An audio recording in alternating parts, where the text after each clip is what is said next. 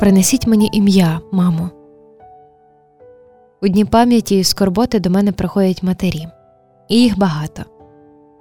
До мене приходять батьки і діти, і то мене тішить найбільше. Діти тішать, бо саме їхні квіти виявляються найщирішими, переповненими барвами і пахощами. Вони кладуть їх до мого намогильного каменя, вислуховують поминальну службу Божу і ще довго не розходяться, ще співають знову ж про пам'ятних пісень своїх, декламують вірші. Але я все чекаю вас, мамо, а ви не йдете. Напевно, вас уже й немає поміж живих. Можливо, вас саму замордували в московських катівнях.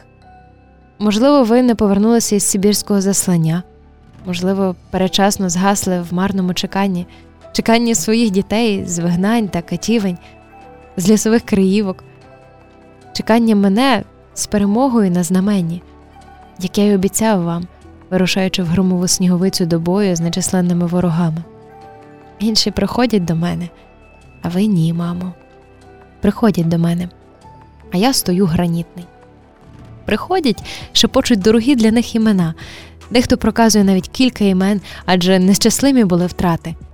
Мого імені не називають, його немає й на, на могильному камені.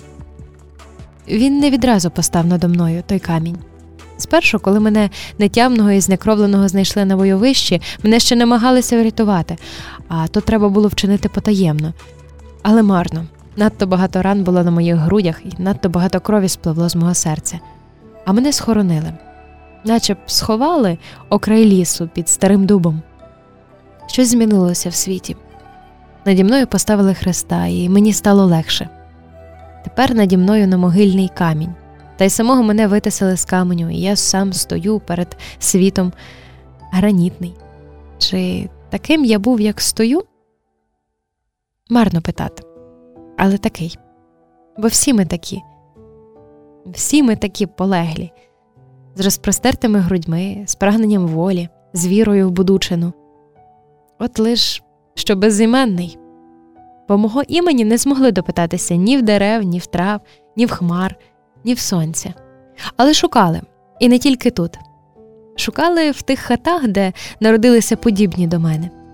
Питали в яблуні, вишень, якими ми смакували, питали в річки, де ми пробували юначі сили, питали в наших матерів, але вони називали всі імена, які лиш носили в зболених серцях. Не знаю, чи питали у вас, мамо. Не знаю, що ви відповіли. Може, ви хотіли переконатися, що це насправді я. Але це я, мамо. Це я на камені і в камені, лишень безіменний. Принесіть мені ім'я, мамо. Ви чуєте, як це прохання звучить у словах, які проказує наді мною ще зовсім мале хлопча перемога вогня Месія, білим, синім, червоним, зеленим. Принесіть мені, мамо, ім'я. Важко бути весь вік безіменним. На той поклик відгукуються материнські серця. І їх багато, як же їх багато. І вони приходять до мене, і кожна скорботна, щорніла, довга довга вервичка, нескінченний разок чорних намистин. І кожна проказує дороге ім'я.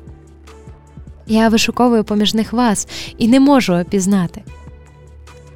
І не можу упізнати. Я чекаю, що вона усміхнеться, побачивши мене. Вона ж не усміхається. Я не можу кинутися їй назустріч. Навіть знаку не можу подати, я ж бо стою гранітний. Тож, коли вже так, то прислухайтеся до вірша, якого читає той затятий хлопчак. Мамо, мамо, удруге тепер, охрестіть свого рідного сина. До мене приходять люди, приходять суворі чоловіки, приходять жінки, приходять матері з дітьми, приходять з квітами, і я тону в квітах, у трояндах, незабудках, півоніях, жоржинах, і всі матері шепочуть імена, і вони сейною хмарою підносяться до неба. Але ще жодна мати не прошепотіла мого імені з усміхом. Усміхніться, мамо, прошепотіть моє ім'я радісно, і я ступлю вам назустріч.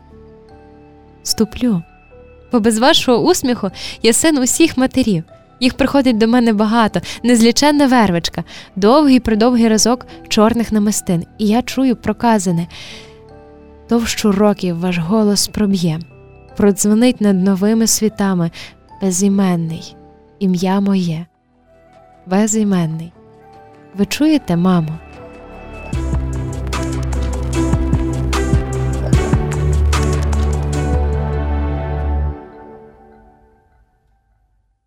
Закопані дзвони.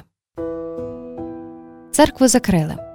Священника вивезли на соловки, не самого з родиною, з трьома дітками малими. Ікони потрощили, побили, грабуючи що краще, що цінніше, оклади, свічники, лампадки, все ж бо як не позолочене, то срібне, то мідне. А за міддю полювали особливо. Три представники з району попереджали це для оборони, для Червоної армії. Це будемо обліковувати. Вивозити мали завтра.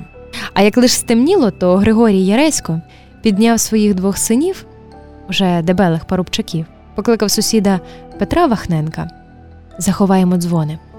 То хлопці й залізли ті дзвони знімати. Просто диво, як вони посправувалися.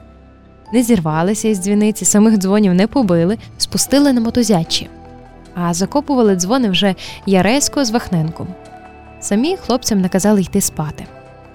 Думали, скоро часи зміняться, скоро ті дзвони знову озвучаться воскресними голосами, а вийшло, що надовго. На ціле життя Григорія Яреська та Петра Вахненка.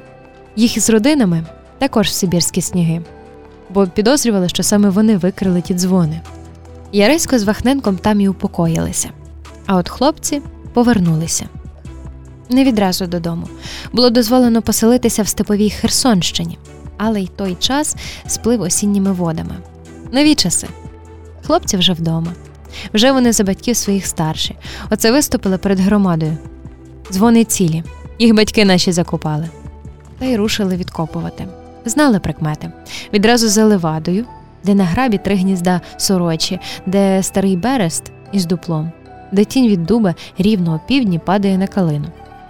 Але на лихо чи на біду, де не копнуть, не там і не там. Вже й сваритися почали. Татко ж казали, та вони ось так казали.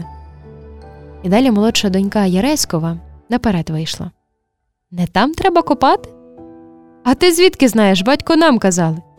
І мені казали вже там, на лісоповалі, як захворіли тяжко. Що тобі казали? Що це там, де фіалки і барвінок найгустіші, де цвітуть ціле літо. Вони ще й підсадили, щоб зелено було. А й справді, ось же вона, та місцинка. І послухайте лиш, наче з під землі мідний голос озивається.